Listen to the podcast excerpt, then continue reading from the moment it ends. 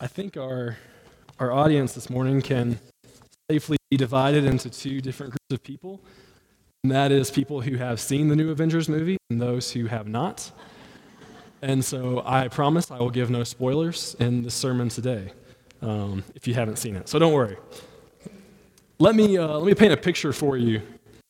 You live in Colorado, and your family lives in Tennessee or wherever they happen to live and you haven't spoken to them about a week. And so you pull out your iPhone XS Max with a six element, 12 megapixel wide angle sensor camera lens that shoots video in 1080p with video stabilization to FaceTime them, right? Your mom answers, and you can see with vivid clarity every detail on her face and you realize that she can see you in the same clarity as well, and so you begin to feel a little self conscious. And you chat about, you know, what's going on in your lives, and you can hear each other's voices with so much sharpness that it feels as if you're almost in the same room together. You know, you chat for about 30 minutes over FaceTime, you hang up, and you realize that your battery life is still at 92% okay, maybe not everybody's phone has a battery life that's quite that good, but you kind of get the point, right? This thin little box that we keep in our pockets most of the time, they can do some really incredible things. Let me paint another picture for you. You live in Colorado, you wake up and you get in your gasoline powered car early in the morning and you begin driving. You fly by other people and their gasoline powered cars, all going on their individual daily little journeys. Miles go by in minutes, and you finally arrive at this massive complex where they have these incredible machines that literally fly through the sky, right? We call these things planes. And so you wake up in Colorado Springs, and before you know it, you're having lunch on the Santa Monica Pier in California. You woke up in one place and you're having lunch in another place by just a couple hours.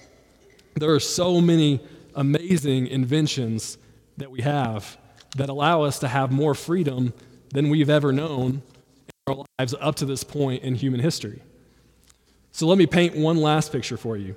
You live in Colorado. Your college roommate lives in Tennessee. You haven't spoken to them in uh, several months. You haven't texted, you haven't called, any of those kinds of things. And yet, you know every single thing that's going on in their life. You know your college roommate and his wife bought a house a few years ago. You know that they are expecting a child. You know that he's just started a new job. He's still really into this thing called the green egg grill that he bought. Uh, you know all these different things about your friend's life that you haven't spoken to in months. So, how in the world is that possible? Because we follow each other on social media, right? You know that his life has changed, but yet you still feel like you could pick up your friendship just like it was, uh, just like it was yesterday, like nothing had ever happened. What a cool invention in that regard that social media can be. Even though you're halfway across the country, you can keep relationships alive and you can know what friends are up to. We live in the most technologically advanced society in the history of the human race. We are literally living what was science fiction for most people just a couple generations ago. We can video chat with people no matter where they are. We can fly to go see them in just a couple of hours. And we can stay updated on what is going on in their lives through hundreds of online mediums. There are more ways to connect with people now than there ever has been in the history of the entire world. And yet, all that being true, we are the loneliest generation of people that has ever lived. We have all this amazing technology right at our fingertips. We have all these material possessions, all this stuff that promises to make our lives easier. And yet, we are the most depressed, anxious, loneliest, overworked generation ever. So, how in the world can this be? Psalm 139, verses 1 through 12, they say this O Lord, you have searched me and known me. You know when I sit down and when I rise up. You discern my thoughts from far away. You search out my path and my lying down, and are acquainted with all my ways. Even before a word is on my tongue, O Lord, you know it completely. You hint me in behind and before, and lay your hand upon me. Such knowledge is too wonderful for me. It is so high that I cannot attain it. Where can I go from your spirit? Or where can I flee from your presence? If I ascend to heaven, you're there. If I make my bed in Sheol, you're there. If I take the wings of the morning and settle at the farthest limits of the sea, even there your hand shall lead me, and your right hand shall hold me fast. If I say, Surely the darkness shall cover me, and the light around me become night, even the darkness is not dark to you. The night is as bright as day. For the darkness is as light to you. So here's the deal with loneliness in our country 46% of people, nearly half, 46% of Americans say that they sometimes or always feel alone. 46%. One in five Americans say they rarely or never feel close to anyone. The most common response, not the average, but the single most common response to the question of how many close friends do you have in our country today is zero. It's zero. In the 1970s, the most common response was five, and today it's zero. According to the Surgeon General, the increased mortality rate from loneliness is the same as smoking 15 cigarettes a day, which is even greater than the mortality associated with obesity. Youth and young adults have the highest rates of loneliness of any group of people. And finally, social media use correlates with loneliness. It doesn't necessarily cause it, but the more social media you use, the greater your likelihood of loneliness, depression, and anxiety. The UK government has even developed a minister of loneliness. That's how common of an experience this is. There is now a government appointed official who has been tasked with tackling the problem of loneliness in the UK. So, what is going on in the world, right? Like, why is this happening? Did technology do this to us? Did businesses do this to us? Did advertising do this to us? Did social media do this to us? Well, maybe in a sense, but I think that perhaps those questions are a little too simplistic for such a complex situation. It's not as simple as blaming it on one entity or one group of entities, but the reality is that we're losing, and in some cases, we've completely lost what makes us human.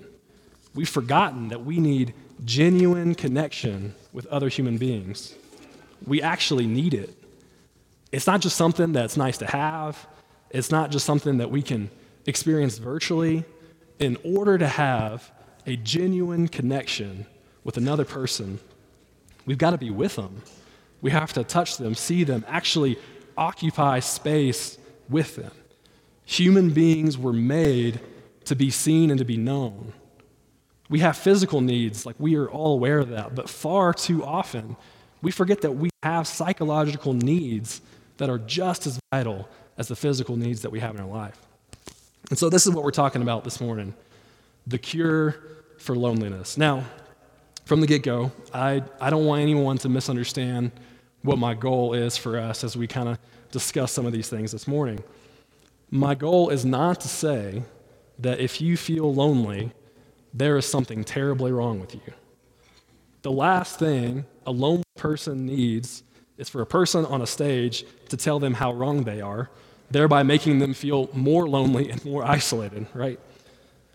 So that's not my goal. It's also not my goal to say that the Bible will just fix any mental health issue that you have. Like, that there's not some scripture that you can memorize that will cure the feeling of being isolated and alone. Does the gospel have, say, have something to say about mental health? You better believe it. But the answer it gives is not that if you just had more faith, if you just memorized more scripture, if you just loved God more, then you wouldn't have to take medication. That is not good news for anyone who suffers with mental health. And that is not the gospel. And so that's not my goal either. My goal for us this morning is to realize that no matter what happens in our life, no matter how low we get, no matter how much we might be suffering from loneliness or depression or anxiety, God is there with us, right in the middle of all that we feel. So if you don't hear anything else, hear this God does not make us get on his level in order to feel his presence. God comes to us, God gets on our level. That's been the entire story of Scripture. So realize that no matter what you're experiencing, no matter how low you feel, God is right there. He isn't waiting for you to clean yourself up, to make yourself presentable before you can show your face to Him. He is there, and not only is He there, but He is suffering alongside you. He feels your pain, and He knows that this hurt that we feel in these moments don't get the last word. And that's why the gospel shines the brightest, I think, in the midst of loneliness. So let's jump into the text. First, the primary concern of this psalm is the relationship between the psalmist and God. It says, O Lord, you have searched me and known me. This is very intimate relational language. God is the one who does the searching, He's the one who does the knowing. The psalmist realizes this and realizes that God is the ground from which everything else comes into existence. Every part of the psalmist's life is known by God. You know when I sit down and when I rise up. You discern my thoughts from far away. Have you ever seen someone from like across the room and you just known you've known exactly what it is that they're thinking? Like maybe you're in some kind of like awkward situation at like a little get together at your house. Somebody says something weird or like inappropriate or strange, and you just look at your spouse and you know exactly what they're thinking, right? You can, you're starting to think, like, can you believe they would say that or they would do that? Like, that's so weird. What a strange thing. One of my favorite TV shows was The Office because over time, you got to know some of the characters so well that somebody, usually Dwight, would be doing something so weird, and the camera would just pan in somebody else's face, right? And you just knew exactly what that character was thinking. So we have this experience in a limited way, right? Like there's times when we, we feel like we know exactly what somebody else is thinking.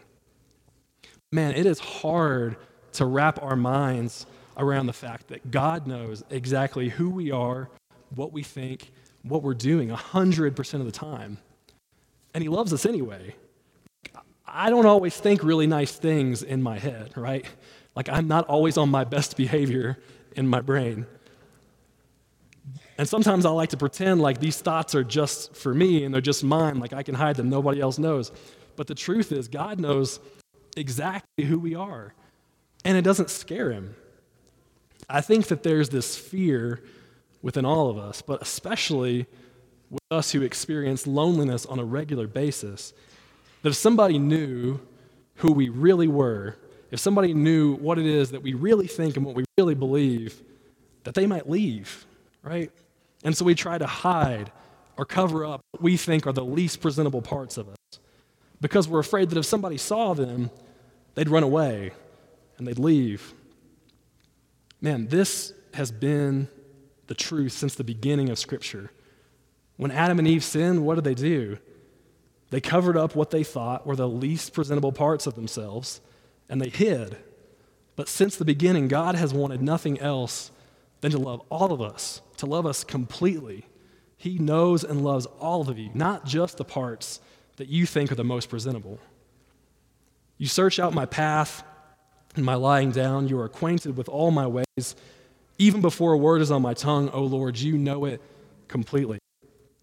I'm just so struck with how intimate all this language is. This psalm does not try to doesn't try to describe God like he's some sort of abstraction or some sort of like scientific method or some thesis. God is relational here. He searches and knows us. He is active. The psalmist is the object of all these verbs. God is the one who's doing it. And you got to pay attention to the word know here. It keeps coming up over and over again. The psalmist is really driving it home. God knows all of us, all of us. And it's not just this intellectual head knowledge, like God just wrote a Wikipedia entry for all of us and just knows the highlights of all of our lives. Like, this is intimate heart knowledge. Like how you might say, I know my child is good. Does your child mess up? Yeah, we all do, right? But you know deep down in a way that you can't quite explain that your child is good, that there's something beautiful about them. That's how God knows us. And I think, again, the temptation here, if you struggle with loneliness, is to kind of use knowledge as a way to keep people at bay in your life, to kind of use knowledge as a shield that you can hold out to keep people from getting too close. And I'll be totally transparent here. This is one of the things that I think I struggle with the most. Like, I can use the things that I know, the things that I think I'm good at to try to impress people and try to make them like me. But man, like, sometimes that can be used as a way to keep people from getting too close to us. I want to keep things sometimes right on this friendly space, but the second that things get a little deep or a little serious, I can kind of want to change the subject. So don't use your knowledge or the things that you're good at, the things that you have as skills, don't just use those as a shield to keep people out of your life. Use those as a bridge to build intimacy. The more you know somebody, the more you know about somebody, the more you should love them. Because that's how God is with us. The more He knows about us, the more He loves us. It says, You hem me in behind and before, and lay your hand upon me. Such knowledge is too wonderful for me. It is so high that I cannot attain it. God is all around us. Everywhere we look, we should see the Lord in it. But I don't mean this in this like pantheistic way of like God is the trees or something like that. What I mean is everything reflects the glory of God. His hand is in it all. And He places His hand even on us. When you consider that, when you really consider that the God who made everything places his hand on us, I think our only reaction can be like the psalmist that we are in awe and we're humbled that this God who is so powerful and so knowing chooses to be with us and to be within us.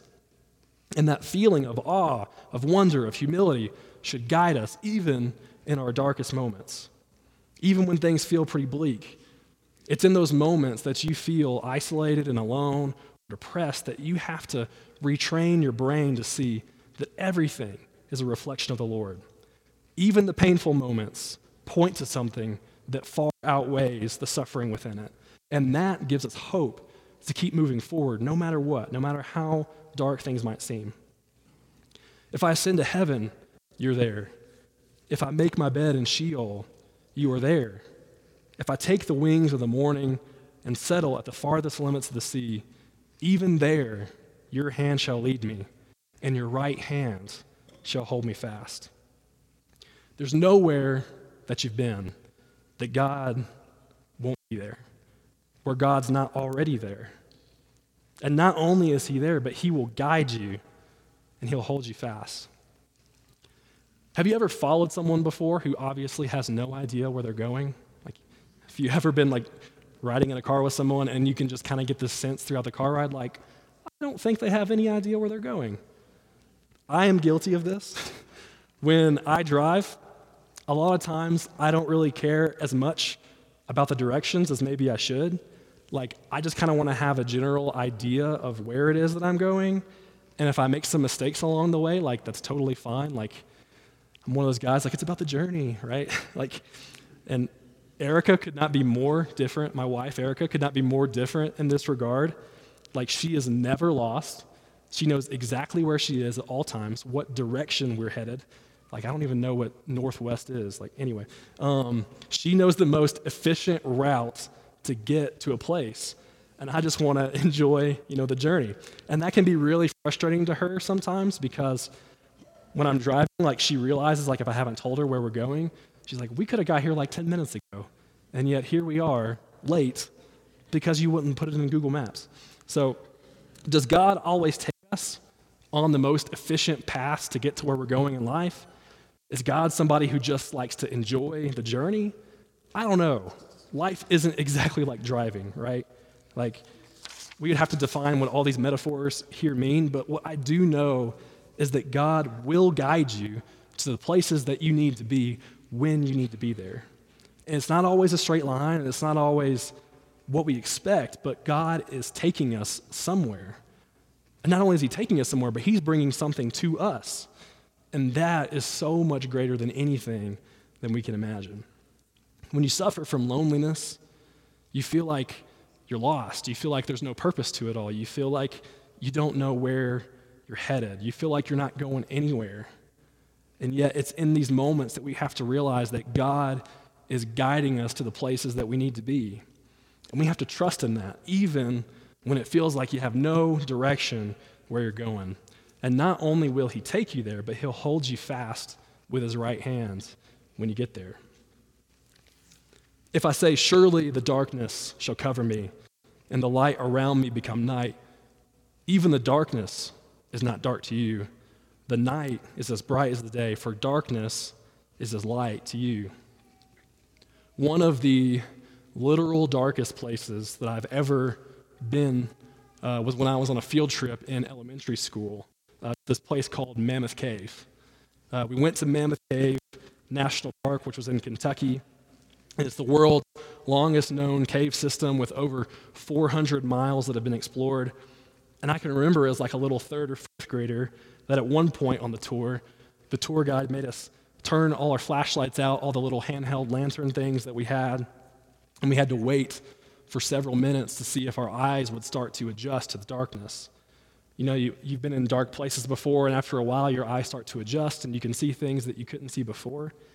But this was so dark that you never quite got that night vision that you get when your eyes start to see things in the dark. Like I would put my hand right up to my face, and I knew it was there because obviously I put it there, but I couldn't see it. Like there was no part of me that could see the hands right in front of my face. And I think that's like a perfect metaphor for how loneliness, for how depression, for how anxiety can feel. It can feel like total darkness. No matter how hard you try, you just can't see the good things in your life. And, and you know they're there. Like you know that they're there in front of you, but you just can't see them. You know that people love you and you know that God is by your side, but it just feels like you can't see it. And so it's in these moments that we have to remember the words of the psalmist here, where he says that even the darkness is not dark to God. The night is as bright as day. God knows the good things He has placed in our life. He knows the people that He has placed in our life to help us when all we can see is darkness. Now, does that mean that once we know that, that our eyes are just instantly going to light up? Like, no, probably not. But what it does mean is that even in the darkness, we can keep moving forward, trusting that God is guiding us, that He surrounded us with people who are helping us, and that we're going to be able to be okay. We walk by faith, not by sight. And so, this morning, in the time that we've had, what I've hoped to convey is that the gospel shines brightest, even in the midst of loneliness. Does that take all the pain away? Unfortunately, not. But what it does mean is that our sufferings are not meaningless. They are producing something within us, they are taking us somewhere. And that's good news. So if you're like the 46% of Americans who say they sometimes or always feel alone, here's, I think, some practical steps for you moving forward. And I say this with humility, not as someone who claims to be an expert on mental health, but as someone who would place themselves in that category. This sermon is just as much for me as it is for anybody else. And so, step one, realize that we live in this hurricane of messages that tells us that if we just bought this thing, if we just had this object, if we just looked a certain way, if we were just funny enough or successful enough, if we had this amount of money or whatever, then we would be happy. It's these conditional statements. If you have this, then you would be happy. Don't believe that garbage. Like, that's just advertising that's trying to convince you that who you are is already not enough. You are enough, and God made you, and He loves you. Step two, maybe you might need to do some inventory on the habits that you have that are continuing this sense of being isolated and alone. When you feel sad, do you just go buy things? That might make you feel better for a minute, but it's very fleeting. Like when you feel alone, do you just binge shows on Netflix or TV? It might distract you for a little while, but once again, it's, it's fleeting. We can't just address the symptoms, we have to get to the source. Human beings are made for connection. We're made to be part of a tribe. We're made to be seen and to be known. To get to the root of this stuff, we have to be vulnerable with other people. We have to open ourselves up with no guarantee that things are going to go the way that we want them to. And third, I want you to ask yourself this question How could you build more of what makes you happy into your life? Not just fleeting happiness like going shopping or watching Netflix or whatever, but the stuff that, like Marie Kondo style, sparks joy in your life, right? Like a homemade dinner with your spouse, a family vacation, serving other people in your community, having quiet time with God to notice how active He is in your life. Those are the things that are hard to define, but they give you lasting joy. So, how can you build more of that into your life and take away some of the other things that are distracting you? And finally, know that God is with you. Not just when you feel like you're at your best, when you feel most presentable. No, even in the most painful, even in the darkest times, God is there, and the darkness is as light to Him. He's there guiding you, upholding you with His right hand. In just a few moments, we're going to take communion uh, here at the tables, here on the side. And uh, parents, um, the kids are about to come in here in a minute.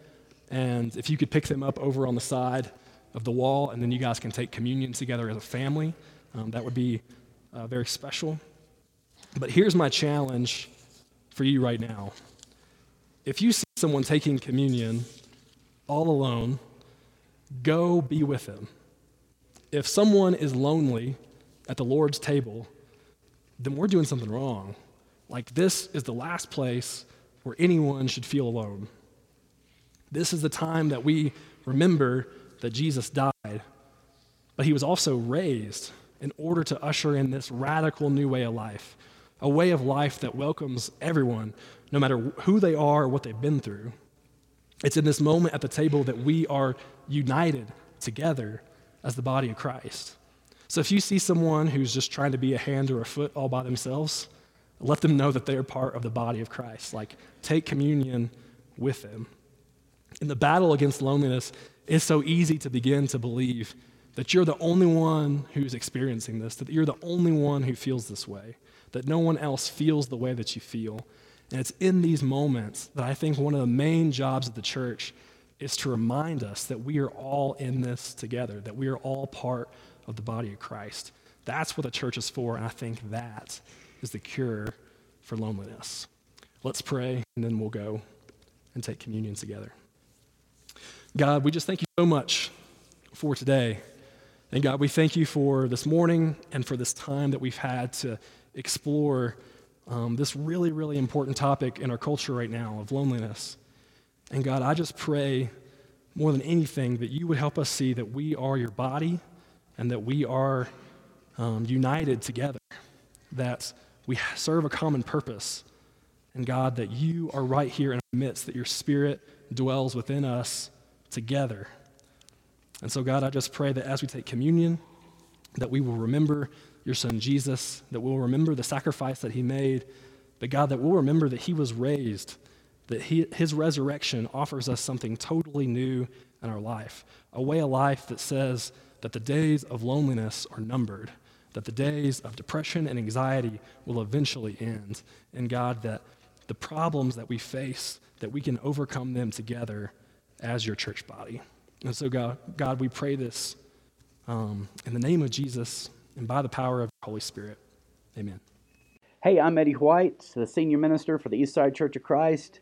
Sure want to thank you for joining us today on our podcast. I hope today's message was indeed a blessing to you. I'd like to invite you to browse our website at eastsidesprings.com to get more information or to contact us. And as always, we indeed welcome you to join us for our worship service in Colorado Springs every Sunday at 10:40 a.m.